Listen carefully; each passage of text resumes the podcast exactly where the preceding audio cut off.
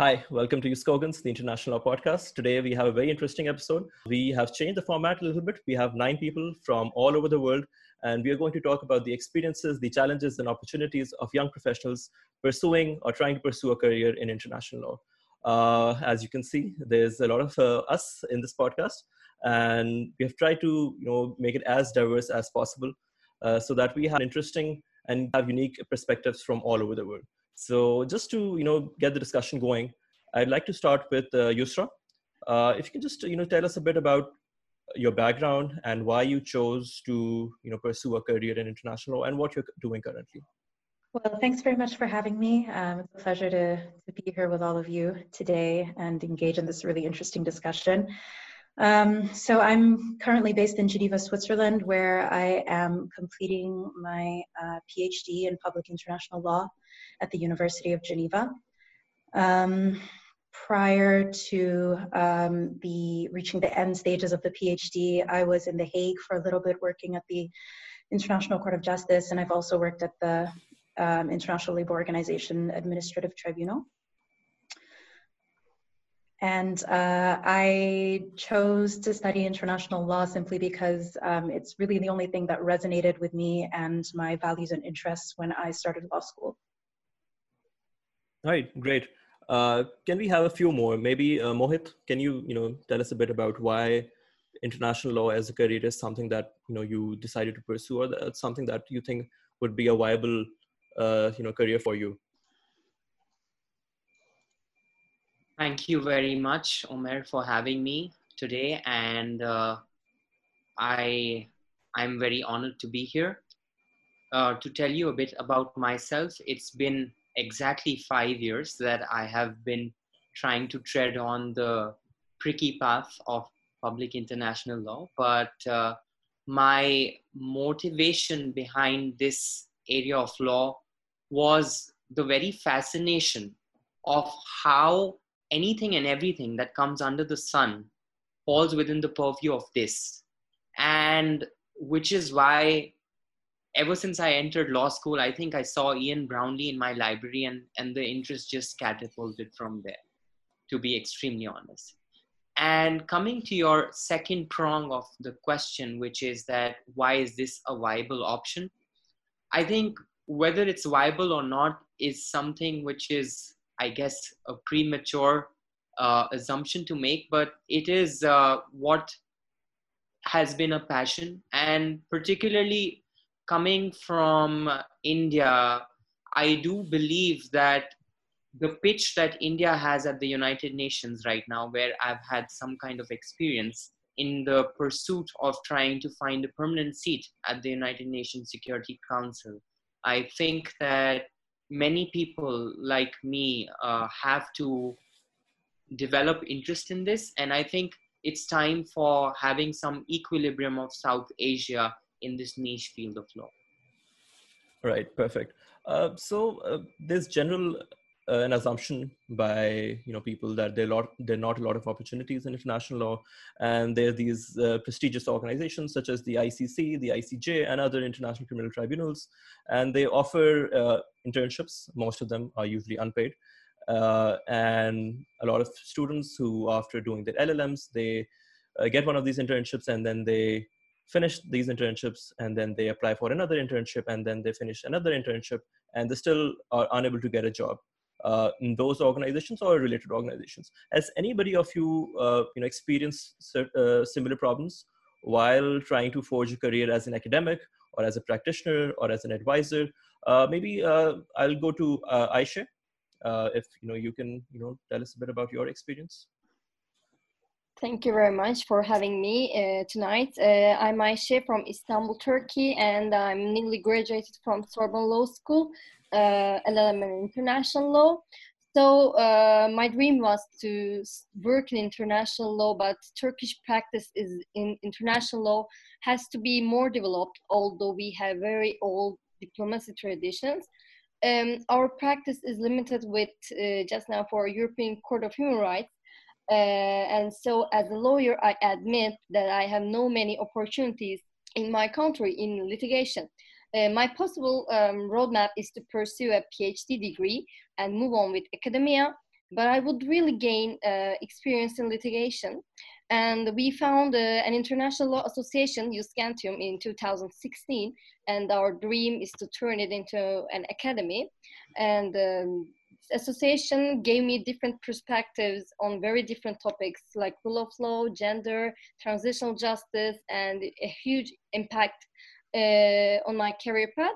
However, uh, I will be really um, happy if I can uh, carry all this together one day academia, litigation, and uh, how to say association.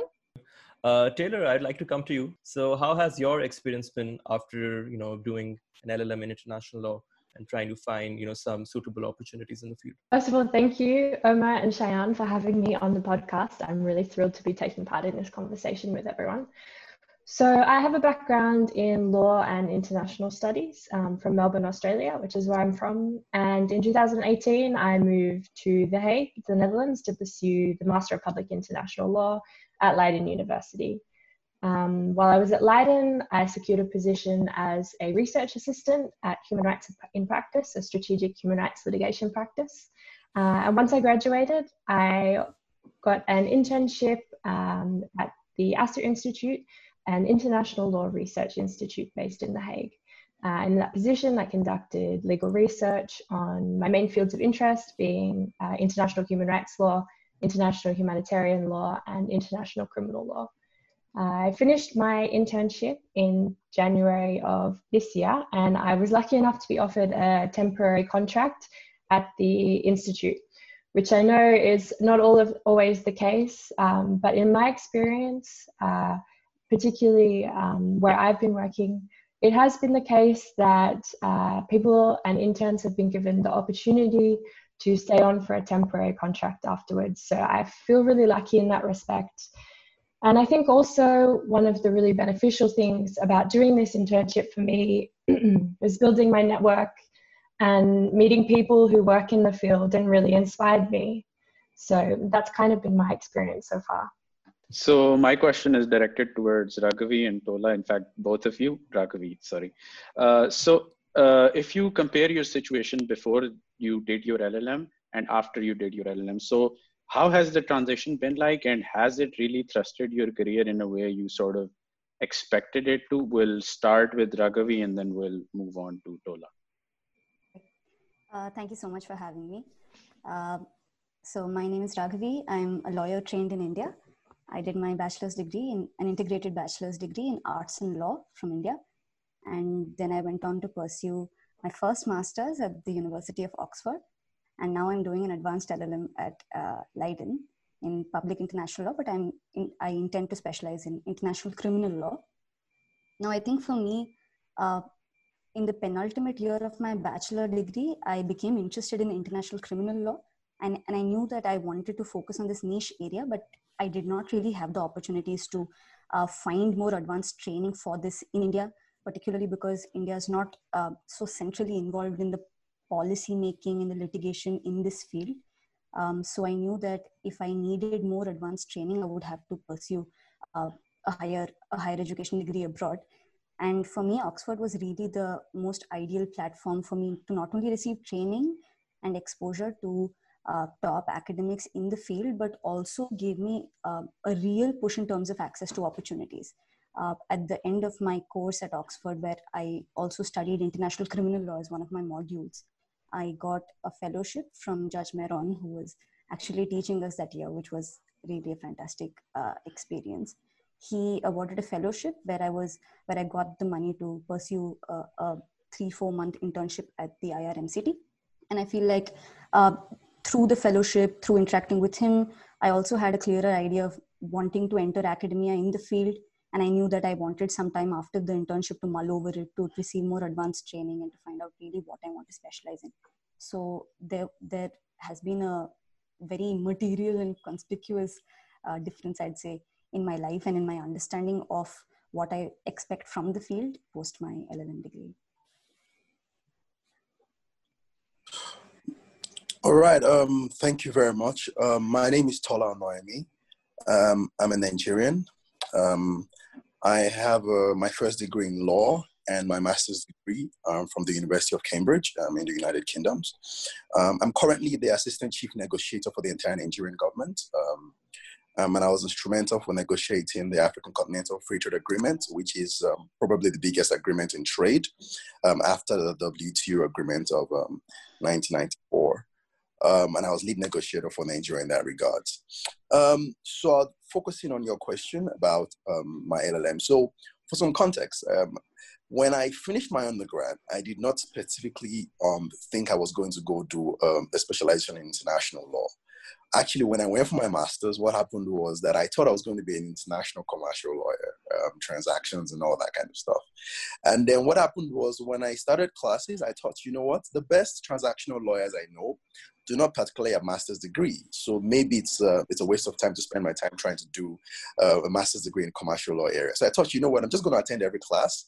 And whichever class I think I enjoy the most is the one I'm going to actually try and do a module in. So it was supposed to be an experimentation. So I attended all the classes and then I ended up doing more modules in international law. Um, um, and particularly the international economic law areas, so international IP, um, international public international law, and all that. And um, and the popular um, George Crawford of the um, ICJ actually taught me.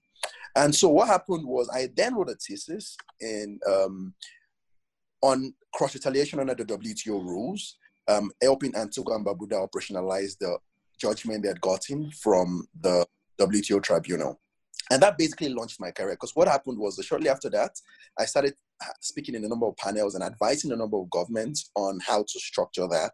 Um, shortly after that i got a, a role uh, more like an role at the organization for the prohibition of chemical weapons thanks to this um, my master's degree. And then i got poached by the nigerian government to come sp- serve as a special advisor on industry trade and investments to the president and then set up the standalone trade office for the country and lead as um, trade negotiator for the country and due to that, the AFCFTA became a priority, and then we marshaled out the agreement for the AFCFTA. So when I traced the entire record, definitely my LLM was where that, that journey started. Of course, I'd done international and another career, but the definitive moment of knowing that I wanted to start a career and also picking up the tools and even the credentials. Because what happens was I could then have a conversation and say, oh, I know international international law, but I have a degree in it and I've written this research and this thesis in it, and so I could speak on those issues. So yes, it was a very tra- trajectory changing moment for me to have my LLM in international law.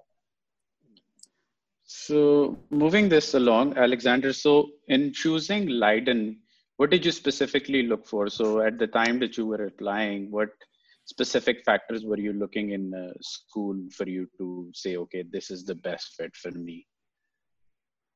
Um, so first of all, hi everyone. My name is uh, Alexandre Nicolai. I'm uh, I'm French, and uh, yeah, I uh, did uh, my first LLM in public international law in Leiden uh, last year, and I'm currently a student for a second master's program in Paris at Université Paris II Panthéon-Assas.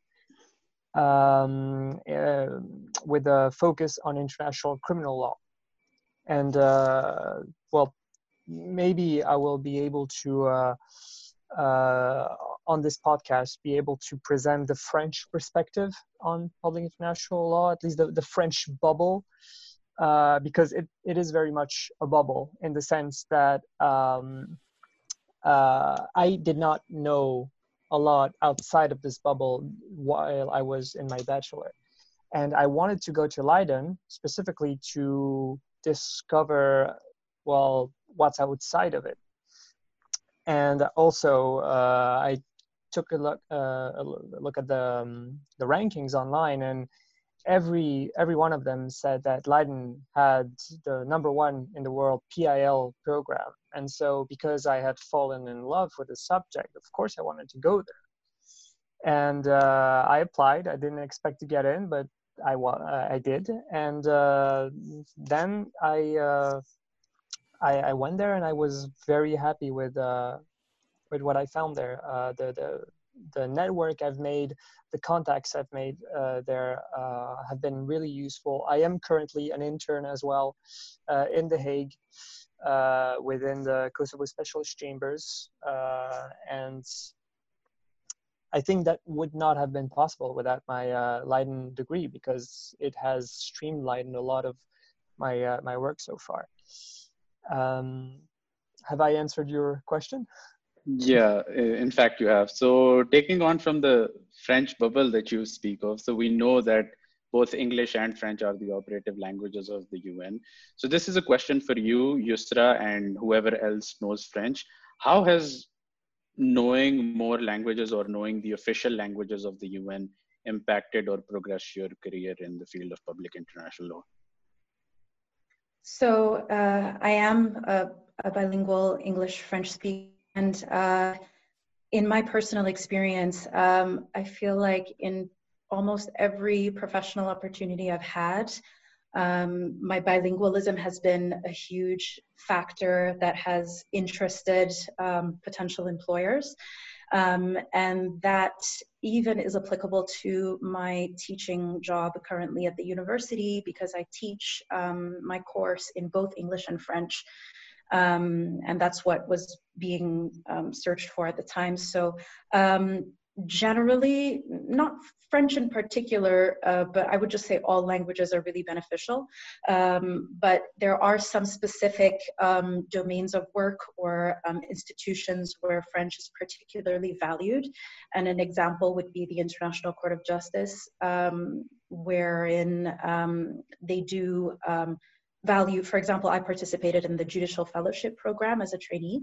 Um, and there you do have to have um, at least a minimum level of French, um, at least in theory, uh, to uh, apply for the program. So um, I, I, definitely can't emphasize that enough to just work on any languages. I think that could be a great plus to um, anyone's CV.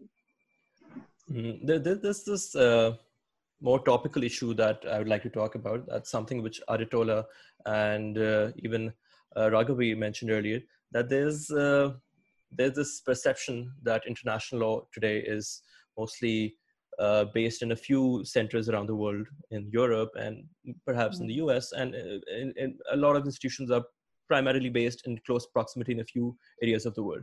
So, in terms of specialization, whether it's your LLM or your PhD, what are the factors that uh, you know influence uh, you to choose a particular specialization, and how do you choose these particular inst- institutions that you have talked about?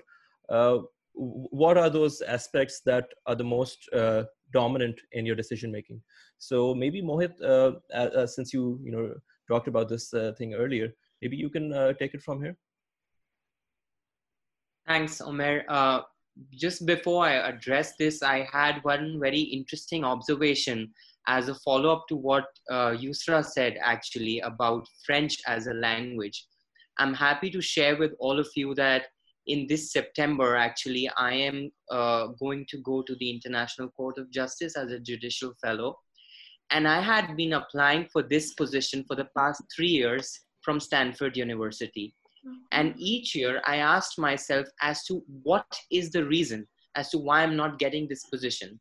And my answer lied in the fact that in my first two years, I didn't have enough French proficiency. So I think that says a lot about the question that you had asked. Yeah. And now coming to the other question, which is about the thought process behind choosing an LLM. So I'm going to share my personal journey here. I pursued my LLM in international and environmental law from Stanford University. And uh, at the time when I was applying, I already had certain chalked out subject matters which were of interest to me, which were public international law, environmental law, human rights, and investment arbitration. Now, I told myself that the synthesis of these four interests is having a common ground which has got to do with factors which are very important in the current scenario, such as climate change, biodiversity, health. I mean, I needn't say more with the outbreak of COVID 19 as to how important such issues are. So this was the thought process behind the subject matters. Now there is a very cliched yet important debate about university reputation versus course reputation whenever we're choosing our masters. Now everybody wants the best of both the worlds ideally and I consider myself extremely fortunate to having found both in my pursuit because uh, I don't know uh, how well this is known, but Stanford, amongst the top schools as we speak about, holds the unique distinction of having four very niche crafted uh, sub-specializations. So essentially when we receive our degrees, we have that specialization on our diploma.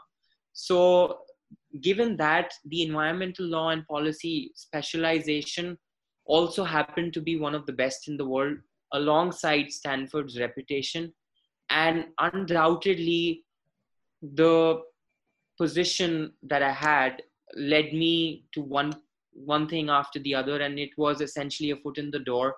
I did have to do many unpaid internships after that but those as everybody has been sharing transitioned into paid consultancy and finally as to what i just shared with all of you. Thanks right great uh, can we have one more uh, opinion on this uh, perhaps uh, taylor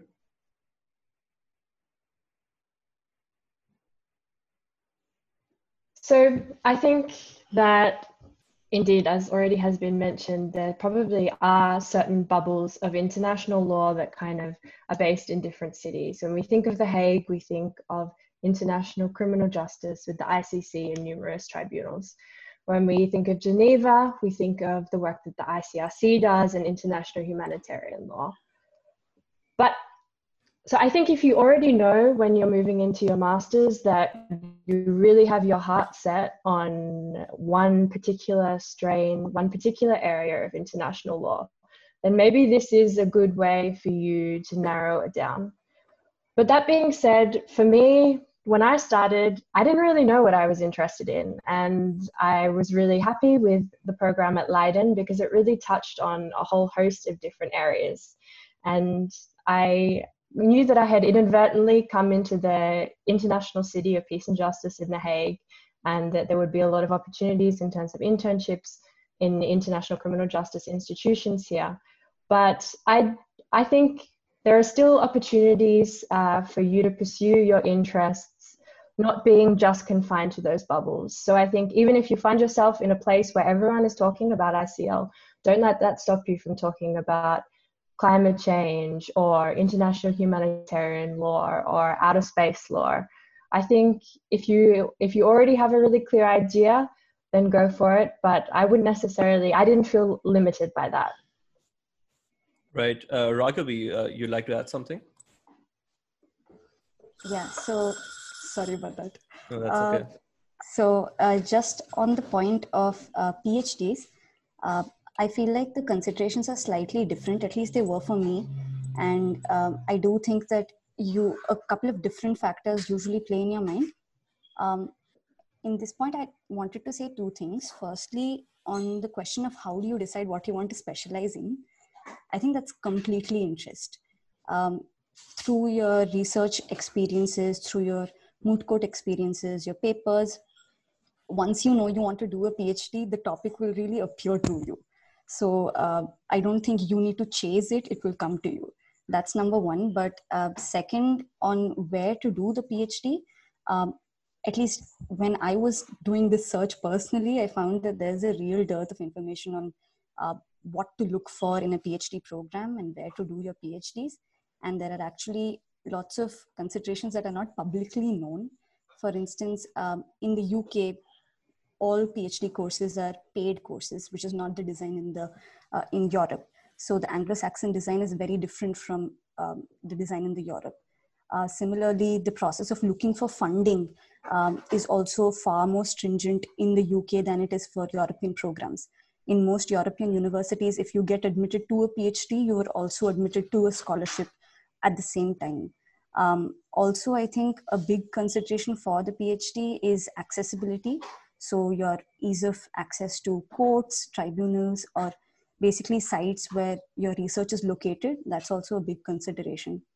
So I think that um, not just what is otherwise known, which is concentration of faculty or um, or or the reputation of the university. I think there are other aspects like funding, um, the the ties that the university has with governments, uh, or even how easy it is to access your resources that um, really play in your mind when you right. complete to do a PhD. Oh, great. Uh, Aisha, would you like to add something?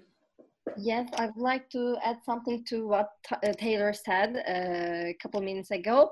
Um, at that time, I applied for five LLM programs, uh, Sorbonne, Queen Mary, Strasbourg, Geneva, and Leiden. And um, I got negative answer from Leiden uh, without any reasonable explanation. Uh, I really thought that that period um, results were political because Turkey had a diplomatic crisis uh, with Netherlands. Uh, then I started my master's degree in Sorbonne Panthéon, and the French system uh, is really hard, and I had many difficulties to adapt myself in a, into a new methodology. Uh, however, I was very interested with human rights, humanitarian law, etc., and my paper was on enforced disappearances in Bosnia but the jury was the worst experience in my life and uh, thankfully i'm graduated so I would like to say um, subjects are not limited. So um, knowing ourselves is a long, long life uh, experience. So uh, that's what that's what I want to add to Taylor's speech. Uh, uh right. There's uh, something interesting that I just uh, observed. Uh, that uh, based on Mohit's experience, and congratulations for securing the judicial fellowship. I hope you're able to join during these very uncertain and difficult times. is that there are two school of thoughts. One is that being in close proximity to these international institutions and proximity makes it more likely for someone perhaps from the global south or even otherwise to choose an LLM program or a PhD program in the UK or in Europe, while uh, Mohit had a different experience. He went to the US uh, and he was still able to, you know, achieve the same goals, uh, you know, which uh, perhaps a student would have aspired for uh, going to the Europe, going to Europe or, or the UK. Uh, so Tola and Alexander, perhaps incorporate these elements in, in, in, your points as well. I see that you, would like to contribute something. Perhaps Tola, you can go first, and then Alexander, you. Yeah, so so I have a range of thoughts um, to um, put on this topic. I think the first thing I, would like to say is that um, I find that because international law is a very small community, it's a very relationship based community, and I think and I think it's important to um, identify that and say that over and over again. It's a very relationship based community. People don't highlight as much the places of conferences and um, those kind of places where you informally make relationships with um, experts in the field. Because the thing is, the word just goes around. People know what opportunities are available. People know what's going to happen. A number of times, and I, I, probably learned this pretty early because I had a mentor figure and uh, in, in the international law space. But the truth is, to a great extent, they generally know who's going to get the opportunities. It's just the nature of it, right? So one of the things I would say is that um, one of the advantages that universities that are based in most of those concentric circles have probably Geneva or The Hague, is that professionals in that field will focus on that universities because they're probably working there, they're living there, and so of course they want to teach there. But the truth, regardless, is that there's still, to a great extent, a diverse pool that the, those institutions still try to attract. And what happens a number of times, and I've seen this happen a number of times, that people go to conferences, make a good presentation at a conference, make a build a relationship with someone who's an expert at those conferences, and then next thing you know, you want to send an application in, and then you can actually reach to those people and say, "Oh, I'm sending my application to this organization. What do you think?" And they'll be like, "Oh, I'll put in a word for you." And generally that, and I and I think it's important to say the place of relationships because the opportunities are also very limited and there's also a financial implication. So what i mean by that is this. If you get an internship in the un system in geneva or the hague okay well let, let me keep geneva out of it but the hague you're not going to get paid. And that is a very serious consideration for a lot of people because you're going to have to approach yourself from the us or from nigeria and then move to a place like that. Another thing to also say in making considerations more general around schooling is i find that and it's probably my experience that i find it's best to focus on also the, the faculty, so the lecturers in that school, what's the experience that students in that school have had with building relationship with faculty. And the reason that's important is that I found that to a great extent, because these people already have some credibility, they can lend you those credibility in giving advice. So for instance, Henning Grosse Ruse-Khan in Cambridge lends me a lot of credibility in my in most of my career after um, University of Cambridge, right? So there's also that you're looking out for. You're looking for what's this lecturer, what's that? And, and I find, for instance, that my experience is I either you go for very experienced lecturers who are older or mid mid level professionals. They're generally a lot more ready to help um, young career professionals start just starting their careers, either because they've already reached the climax of their careers or because they're also at the mid level of it, and so they're ready to give you a leg up. The two other things I'll flag is that um, in picking um, considerations, I know it's very fancy to want to pick a school where that has a very great name and has a great pedigree. But one thing I would say also is that I think always look for opportunities that allows you have a taste of the variety of what international law offers people think they want to do international economic law till they find out that there's something called human rights law. People think they want to do labor law till they find out there's something called space law. So I find that it's always better to go from the general to the particular. So start from a more generalistic idea, and then you can, after experiencing a range of it, you can then say, oh, I want to narrow down on this.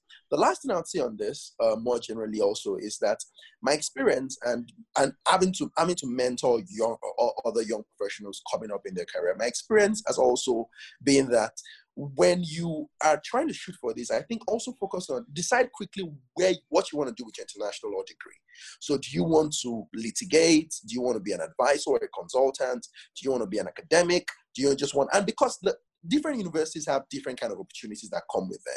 So, for instance, if you went to the US, for instance, you'll probably get a lot more academic options than if you were in a place like The Hague, you know, or if you went to sort of like the the, the Geneva, you probably have a lot more opportunities of meeting top professionals in the international economic law field.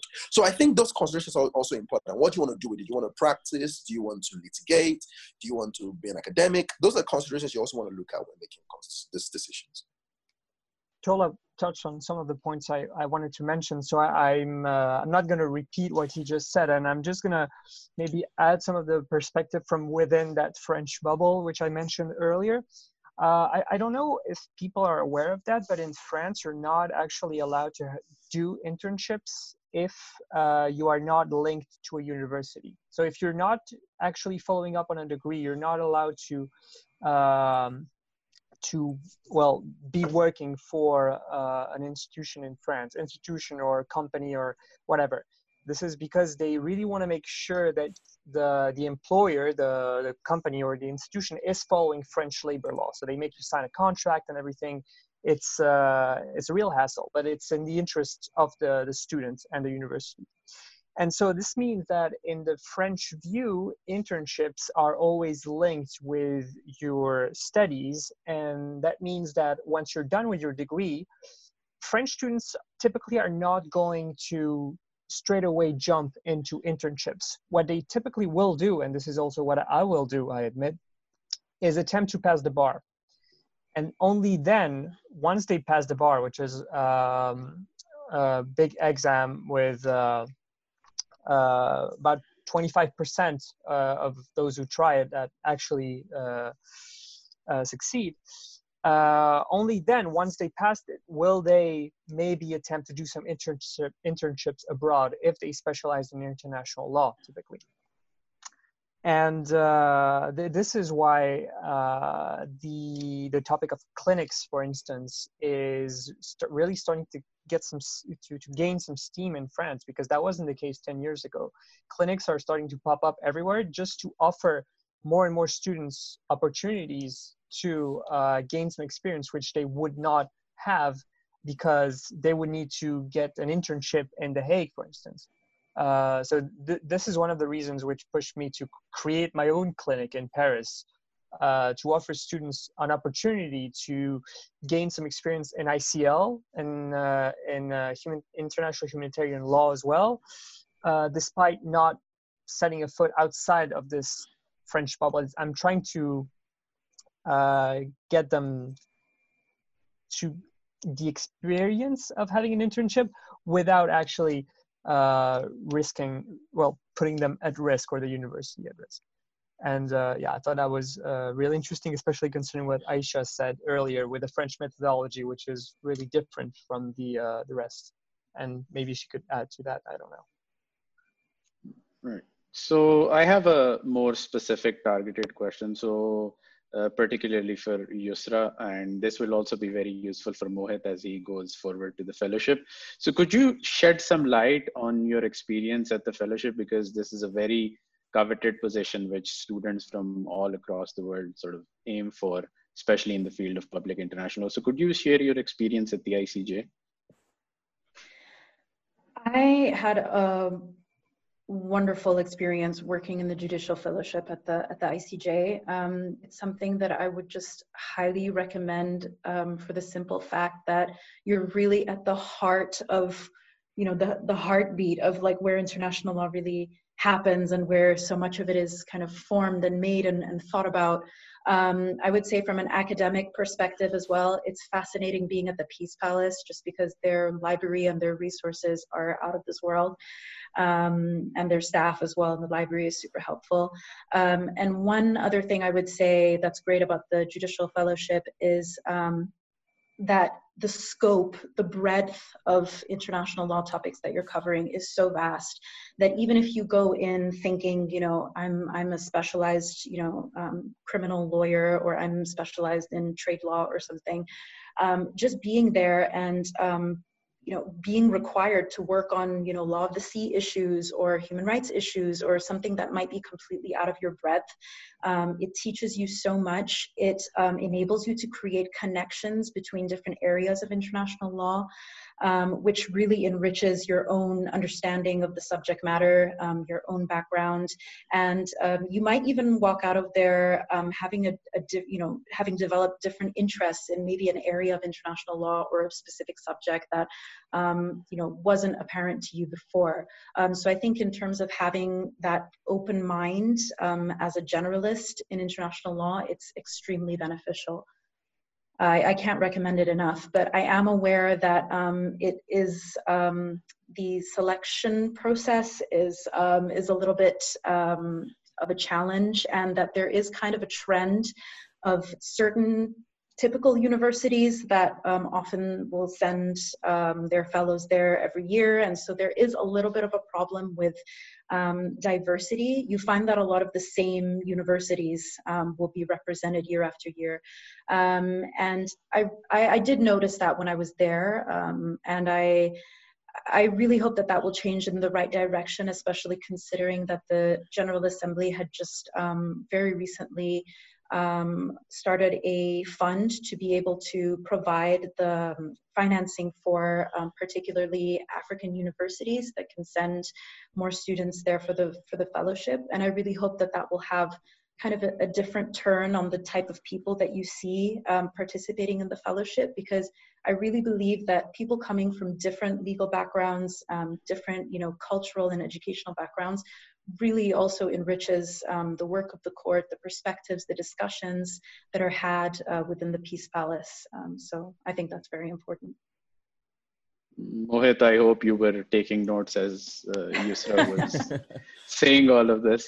So you have this very unique experience at the UN headquarters. So could you shed some light on your experience with the International Law Commission, but also to the fact that since you secured an internship in, initially, how difficult is it to secure a paid job at the UN headquarters in New York? So I will just take you through my journey very briefly. I began in 2015 in India because I did not have a master's back then. And as I mentioned earlier, I cannot emphasize enough that a master's really is a key also for logistical reasons such as visa to, um, to other avenues. Now, a lot was spoken about the centers in Europe, but ultimately, New York also, to the exception of everything else, happens to be a center. And I had that at the back of my mind when I was applying for a master's in the US. And so it was a conscious decision to be able to apply to the UN after my my stint at Stanford. So the initial several hundreds of applications, if I may say so, were unsuccessful. So what I did thereafter was to be applying to the permanent mission of India to the UN. And I would like to make this observation for all of us here that if we are interested in positions at international organizations, agencies affiliated to our foreign ministries are actually a great stepping stone and are in fact some uh, kind of experiences which engage on us more in the deliberations. So I had the fortune of seeing the UN headquarters from both the sides of the coin, if I may put it that way. While I was at the mission, I was actually able to engage in deliberations upon resolutions which are passed at the UN General Assembly and the Security Council. And once my unpaid internship at the mission was over, was only when I was able to find, in fact, crawl my way into the UN Secretariat and find an internship at the UN Office for Coordination of Humanitarian Affairs. And there is where I think the visa related logistics were less of a concern because the UN has a G4 visa that can sponsor you and you can be working for them. And that's how I got my paid consultancy there. It was short lived, and currently, my position at the International Law Commission also happens to be unpaid, but there are absolutely no regrets because uh, I would like to say here that the ILC, in my opinion, is extremely similar in terms of the work that the ICJ does because it is essentially looking at topics of international law for their progressive development or topics which are a gray area, which are also traditionally topics which are taken to the ICJ because gray areas are disputes. So it's been a topsy turvy ride from being paid to being unpaid to being paid and unpaid again now but I'll be paid again at the ICJ. So yeah. I think there's a lot of patience uh, required eh, upon uh, upon this path, which we all are treading upon. And I think it's very uh, imperative to zone ourselves out, to have that Zen state of mind, and not look at what our peers are doing in other fields of law, which is usually a steady graph, a steady growth. Thanks. Right. Uh, I think it's uh, it's great that you beautifully summed that up, the experience of an international lawyer, uh, and there, there's the sense that there's also a certain amount of uh, perhaps a privilege that not everybody has to be able to sustain themselves while they're pursuing an unpaid internship, and the, the, the, these are one of the most common criticisms as well. Uh, along with unpaid internships, as Adetola mentioned earlier, that there, there seems to be this uh, perception that the community of international law is very small, either centered in those European uh, cities or even in the US. Uh, and if you're an Austinian positivist, uh, then probably you don't consider international law as law. I'm sure you would have heard that from your families and your relatives, uh, that whatever you're doing is meaningless. Uh, but, I, but I would like to hear a bit more about this from Raghavi and Taylor that also talk about uh, how how in, unpaid internships have been helpful to you and uh, are they as meaningful as they're uh, put out to be uh, and along with that uh, there's something that uh, everybody else should contribute as well that uh, Adetola talked about the importance of networks and participating in moot court competitions and, and, other competitions. I would like to hear your take on that as well. Uh, but first let's hear it from taylor and raghavi. Okay great. So i yeah i realized that i I moved to the Netherlands to do a master's program and I had the opportunity to stay on and do an internship that for which I received a small stipend. And I realized that I am so lucky to be able to do that. It's not really accessible to everyone, and I think it's a huge problem with unpaid internships. And there's a serious lack of diversity because of that, and that's really awful. So for me, doing my internship has been really beneficial in terms of building a network, gaining experience and more knowledge, and really finding where my interests lie. But I really want to encourage everyone who doesn't necessarily have the opportunity to travel abroad to study or to do an internship. There are still ways to break in. I mean, international law happens all over the world. There are universities where you can study international law all over the world. And increasingly, we live in this hyper connected online environment. I mean, even more so now with the global pandemic. And I think there are a lot of ways to engage with international law and practitioners of international law and academics online. So I really don't want to discourage anyone who only has the opportunity to study um, in their home jurisdiction. Do that, but engage with people in LinkedIn.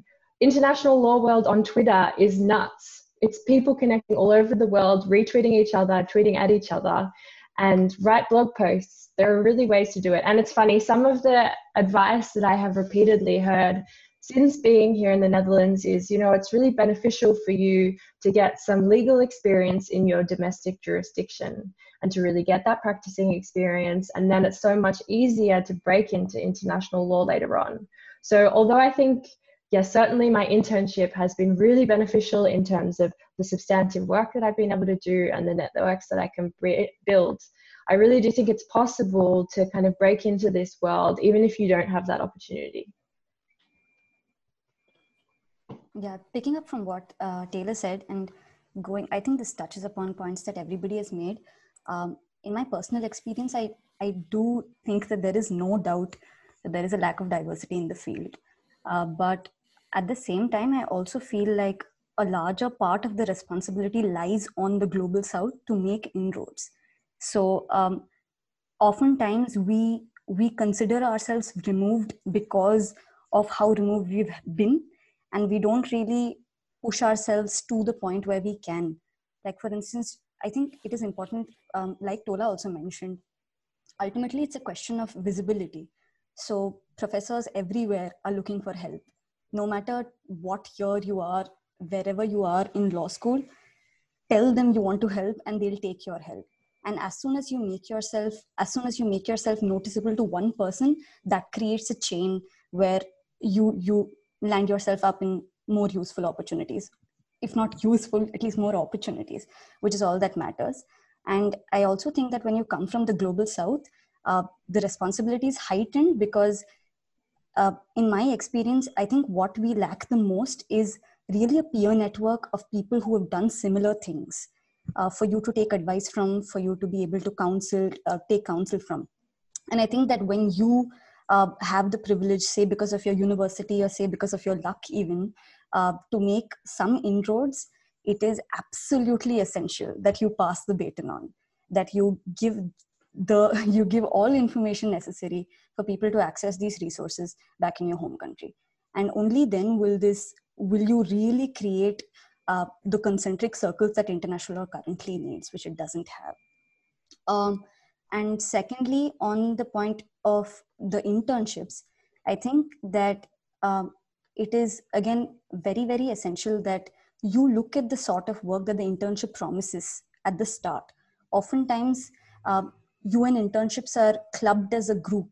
And i don't think that is what is a relevant consideration. I think the the sub area that the organization works in the unit that you're applying to the sort of work that the unit already says it's doing all of these are more relevant considerations um, than just the name of the institution.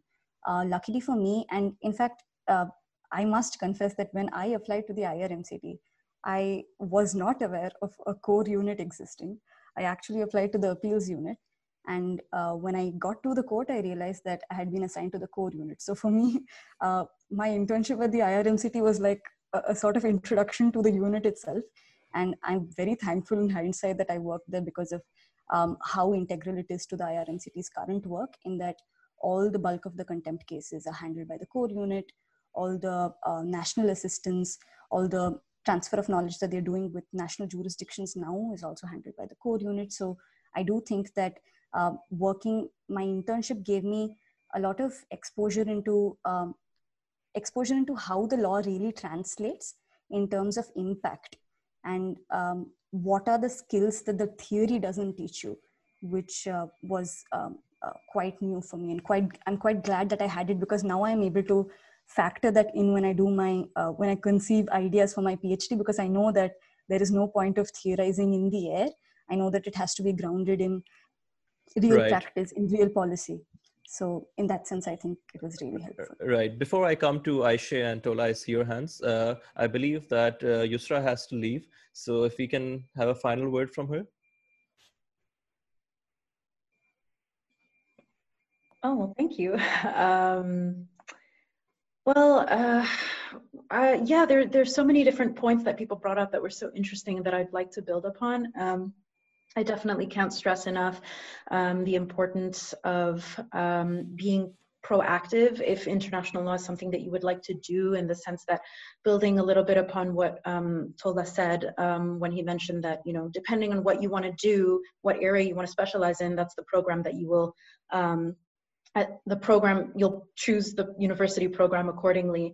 Um, and I also think that it's okay to not really know what you want to do. Um, as Taylor mentioned, that that's it's not something that she was um, very sure of. But even if that's the case, I can't stress enough um, the importance of just like asking, trying to get as much experience as you can, first of all. And if that's not a possibility, um, which you know I doubt, I think people um, tend to perhaps not want to dig enough. Um, and Taylor mentioned a lot of great ways in which opportunities can be created by um, yourself. But if you're not able to kind of get the opportunities and experience that you would need to really like inform your decision of what it is that you want to do, then ask people. I actually think that in my experience, um, people are more often than not very happy to provide inter, uh, information, to uh, act as mentors, to give you advice. Um, and asking people even simple questions such as you know what what their job entails or what it's like um, whether you meet them at conferences or whether you email them i think you'd be surprised about the amount of positive feedback that you could receive and that could help you have a better idea of you know if international law is something for you and um, what you know what particular areas might interest you. Um, so there definitely is a, a proactivity that's required to to make it in the field um, but it's it's so worth it. And as um, Raghavi said, we need as much um, diversity and inclusion as possible. And I think that we need to carve those opportunities out ourselves a lot of the time. And that's why I think that this discussion is so important to have. So I'm I'm really thankful to have been a part of it. Um, I wish it could go on for another few hours because I think there's so much that we have to say. Um, but I, I, do thank you for this um, for this little setup that you made and, and for allowing us to exchange. And I hope that that will be the beginning of a, uh, a wider uh, discussion. Thank, Thank you, Yusra. Thank you. It was an mm. absolute pleasure to have you, and I'm sure we'll have you back at some point in time again. Uh, Thanks. I hope so. so yeah, uh, Tola and then Aisha. Yes. Um, I would like to just uh, underline uh, how uh, internships are beneficial for theoretical knowledge. So I had two important uh, internships in my life. In my life, uh, one is uh, one was at the Council of Europe, and the other uh, was at the Transparency International. Council was very useful, beneficial for developing my knowledge um, in Euro European Court of Human Rights um, jurisprudence and working on corruption in Transparency International at international level inspired me for a be better theoretical uh, knowledge in my um, PhD proposal. Uh, that's all. Um, sorry. So I just I just wanted to flag a, a number of things. Um, I think first is, and I, I and I think it's because no one has flagged it, the place of writing and putting out your written articles. Um, I think I think it's a very important place for young professionals. I had some of my big breaks um, in that way. So I remember I wrote an article in a book in honor of Judge Koroma of the ICJ with a mentor figure of mine. So, and that actually gave me a lot of visibility um, early in my career.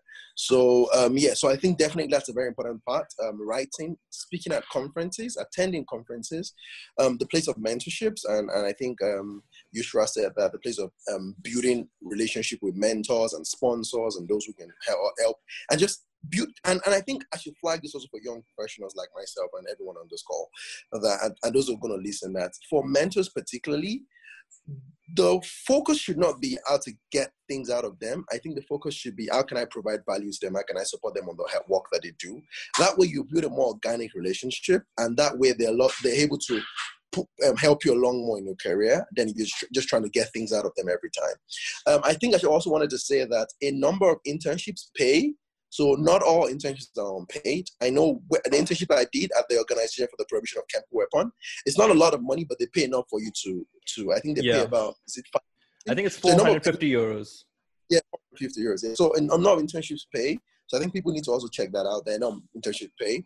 Um, another thing I was going to say also is that um, there when we think of international law, a lot of us think of international organizations, but international law also happens in our countries, in academias, in the foreign services of our countries. And I think people should also pay some mind to looking at those kind of experiences. So, a number of times, there are institutes in your countries that do a lot of research in international law.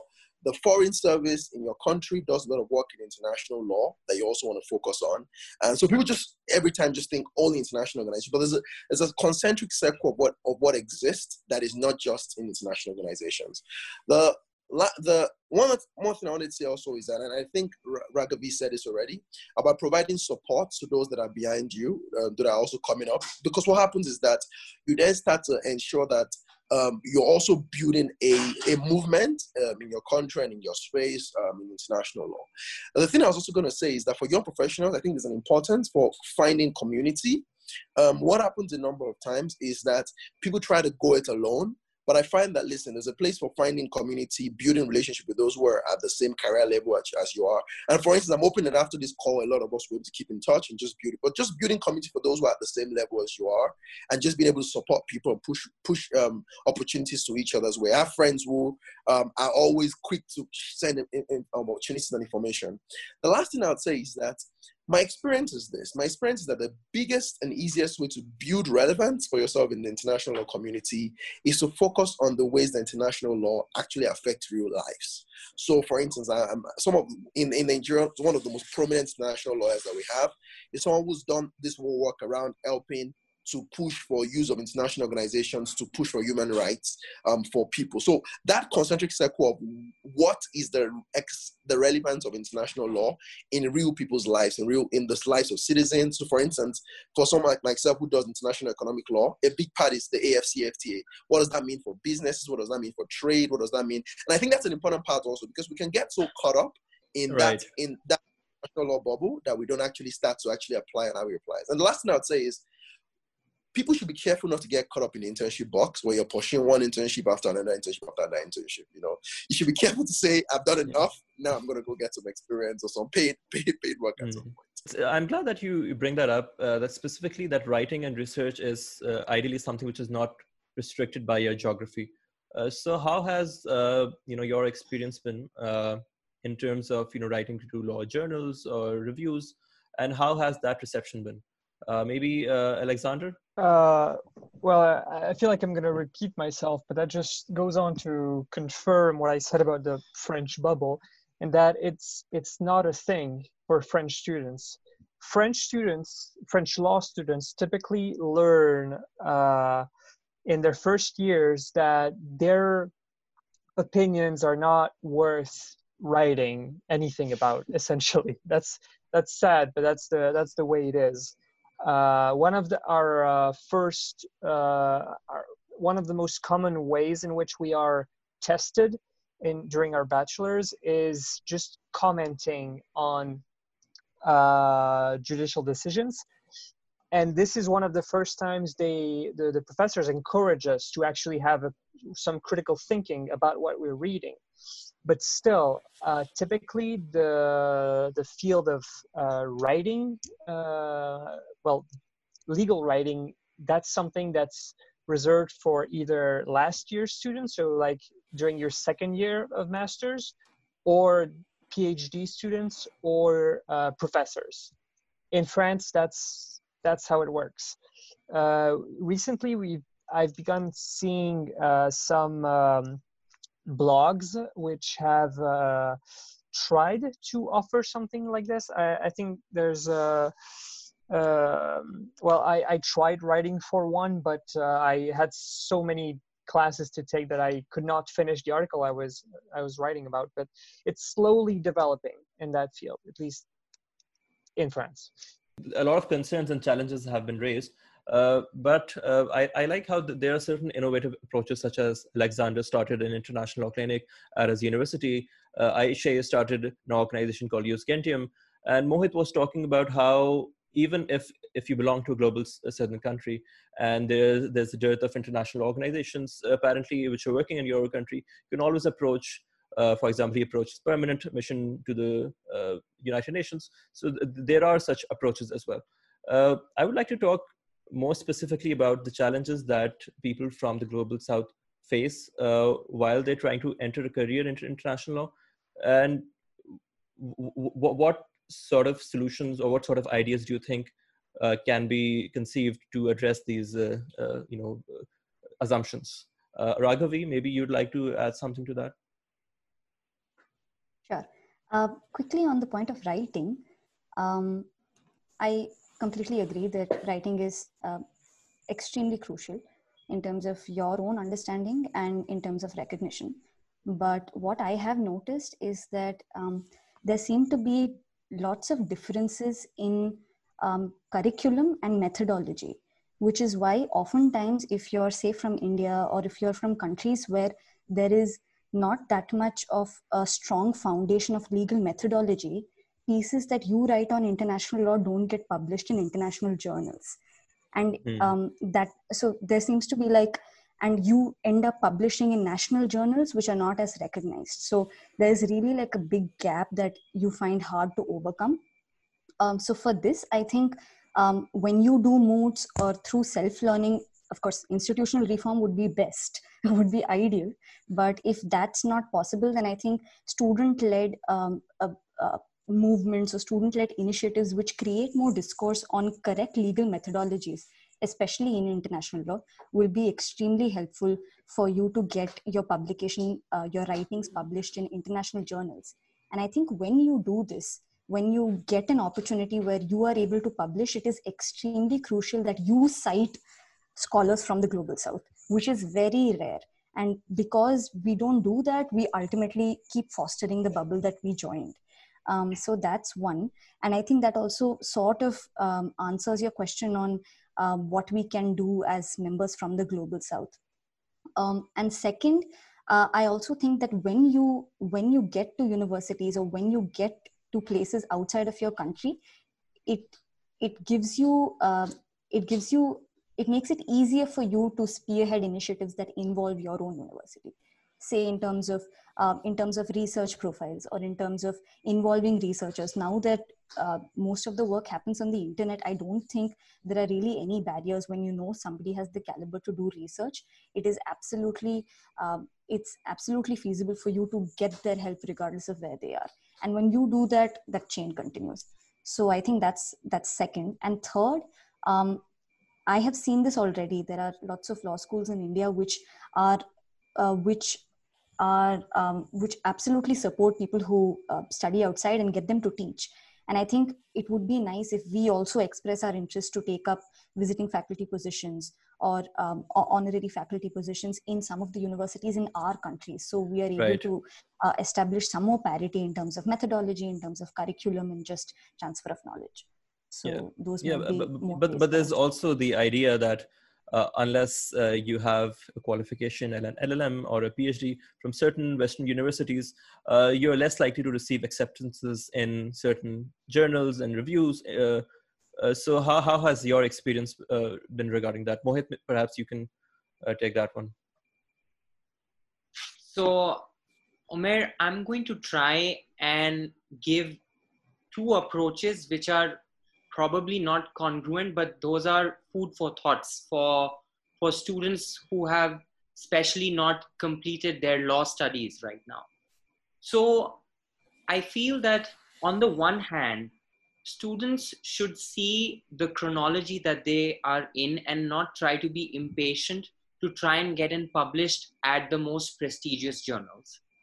So when you are a student, you can do many other things such as take part in moot court competitions, such as take part in, in MUNs or set up societies. But these are not things that you can do once you graduate. So that's why I stress on the chronology. You can write even after you graduate, but not the other way around. Now, what taking part in moot court competitions does, and I'm going to give my own example here during my law school, I had the great opportunity to take part in moot court competitions such as the Philip C. Jessup, Willem C. Vis Vienna, Manfred Lachs, Stetson. And I kid you not that the researches which I did in each of these moot courts are actually till date my best published research papers because I was able to convert the research of these comprehensive studies that I did by the very nature of moot court competitions, which, which in fact sack a lot of uh, blood and sweat out of your life when you're participating in them. And most of us would agree with this. So I think it's a dual purpose that we can achieve through uh, taking part in moot court competitions.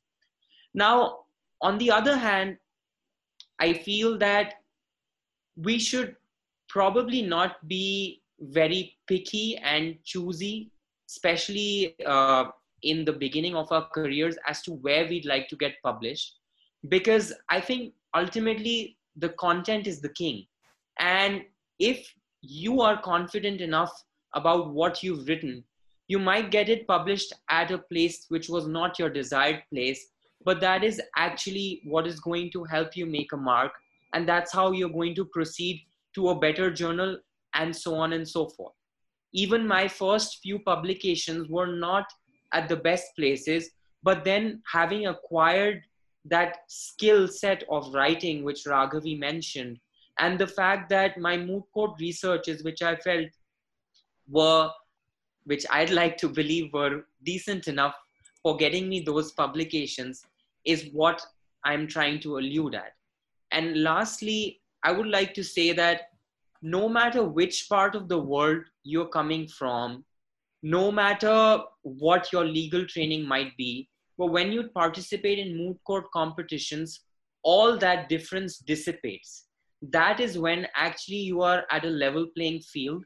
And if you on a given day have worked hard and of course luck is a factor there then you can take anyone down and that will that will that entire simulation will give you the much needed impetus to hone yourself to write better in the future as well no i think i completely agree with what mohit had said in fact uh, since uh, I presume not uh, many of you have participated in moot court competitions. So back when I did my Jessup moot court, I had never studied public international law as a subject. And in fact, I still haven't uh, studied public international law as a subject, but my uh, progression uh, has sort of been through these competitions. And this is how I got to learn international law. And this is over time how I, I have grown as well.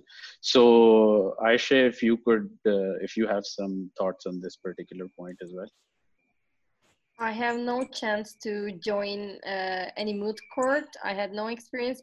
I was selected for Jessup National, uh, but my university has canceled our participation. So, uh, unfortunately, but I should leave uh, if you uh, give me authorization. Uh, so absolutely, I'm so, glad, I'm so glad to meet you, really, and I'm very impressed. Likewise. Uh, thank you very much for inviting me tonight. Thank you for Take coming. Care. Take care. Bye bye.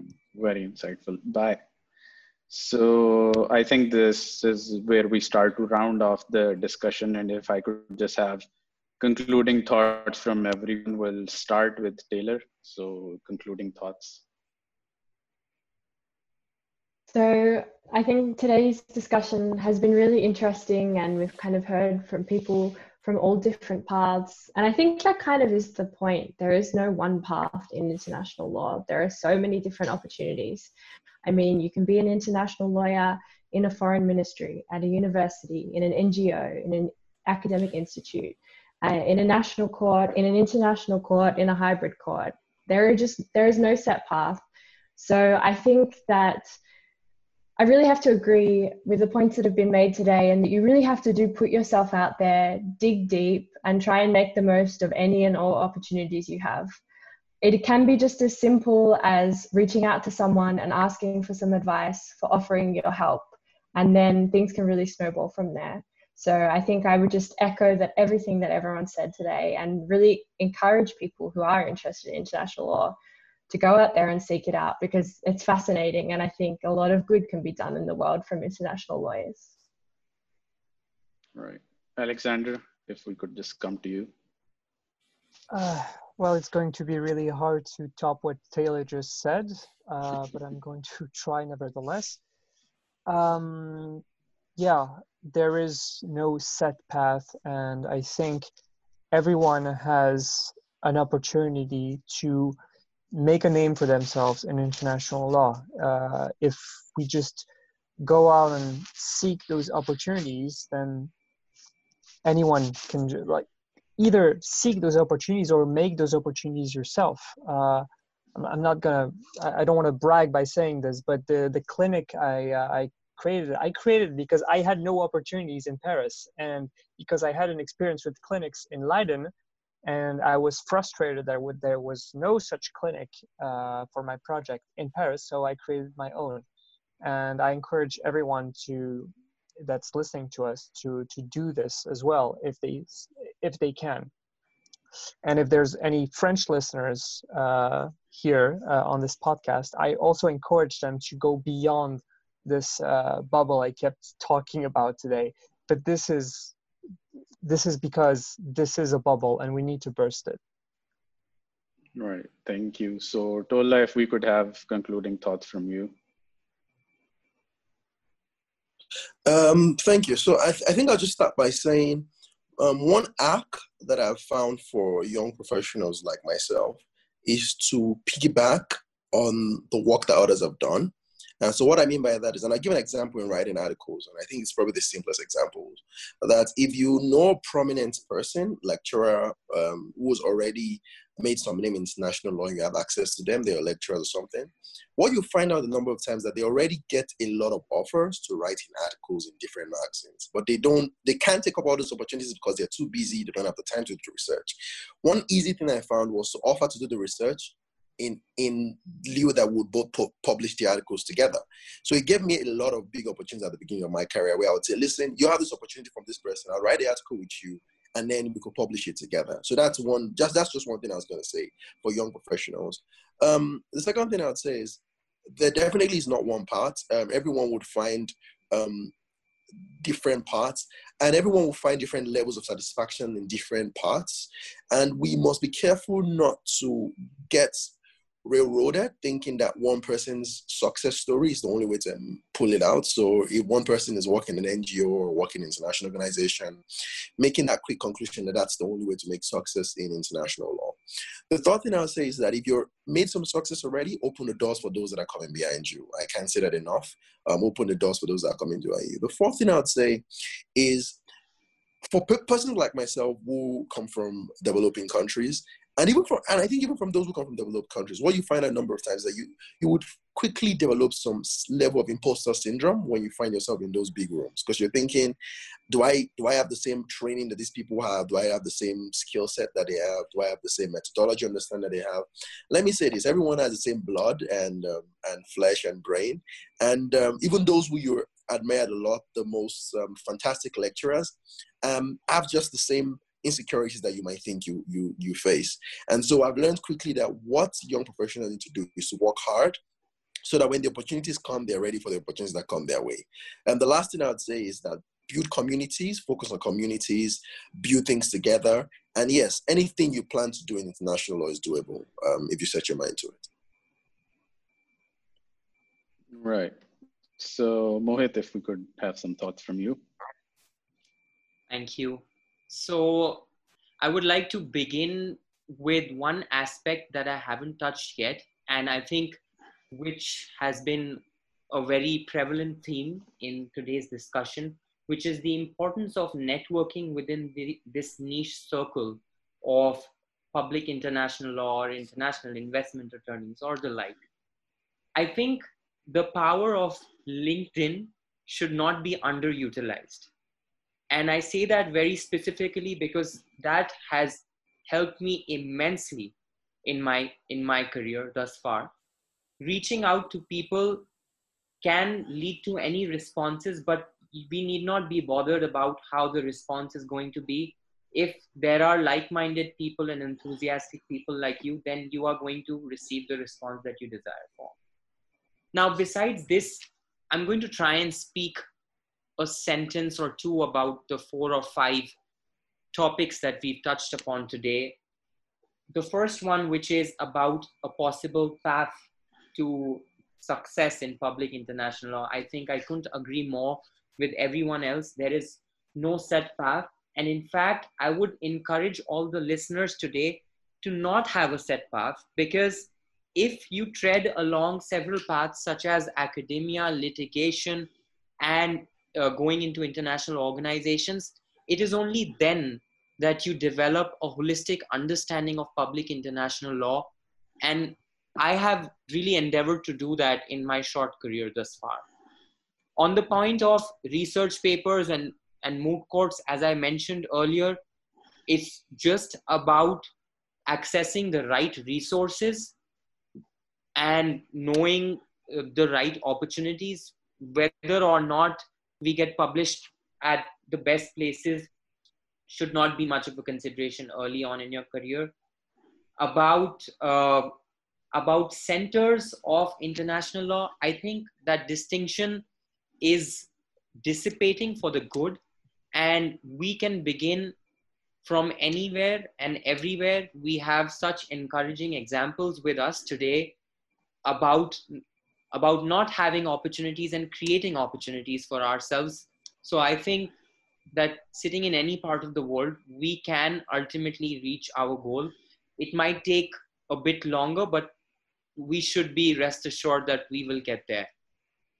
On the point of a master's program, I think the foremost thing to keep in mind is to do a master's without any expectations of something that might lead to a fruition after a master's, because ultimately, what we must also realize is that the entire experience of a master's or a PhD is a very beautiful one, which is inexplicable in words. Being with a community of multicultural people, learning their best practices, not just otherwise, but also legal best practices, is something that hones all of us as attorneys and better practitioners. So, those are my comments, and thank you very much for having me today. Hope to have many, many more such discussions in the future. Definitely. Very, very insightful. Thank you. So, Raghavi, if we could end off today's discussion with your thoughts. Yes. Um, firstly, thank you, everybody. I think this was a really insightful discussion and one that must be sustained um, now that there's been a first start. Um, in, in conclusion, I think uh, first, which I don't know if we spoke about enough, is that now that we know that this journey is going to be so long, that there's so much perseverance involved i think one thing that's absolutely essential is for you to love it for you to actually love the subject before you decide to completely immerse yourself in looking for opportunities so uh, i think uh, take your time don't rush into it explore all op- explore all subject areas in your domestic in your uh, preliminary degrees and your further degrees and then be certain that you want to do this and then completely immerse yourself in figuring out how you want to do it um, second um, I think it is also important for us to be conscious not to box ourselves, even in terms of our career choices.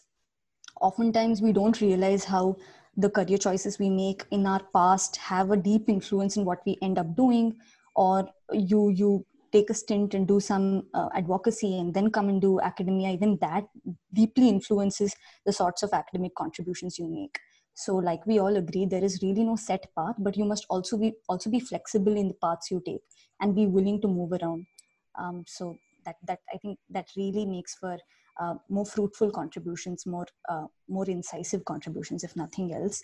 And uh, thirdly like i said at the start create conversation sustain conversation and take international law to your home countries because that's really uh, the one area where we do, we haven't explored enough for us to go back to the start which is where we came from. And i think once we do that we will um, be able to color international law more which is really what it means so i'd like to thank all of you for uh, this platform and i really hope that the listeners also tune in and create a larger chain of participants in this conversation thank you thank uh, you everyone uh, I, I, think uh, I speak on behalf of everybody that this was a very enlightening and interesting discussion. And uh, I hope the listeners uh, would agree with us. And if you have nothing else to do, just start a podcast on international law. It reaches more places uh, than, than, you, than you think it would. So, on that positive note, uh, that's all from us uh, this time. And we'll see you in the next episode. Uh, thank you so much.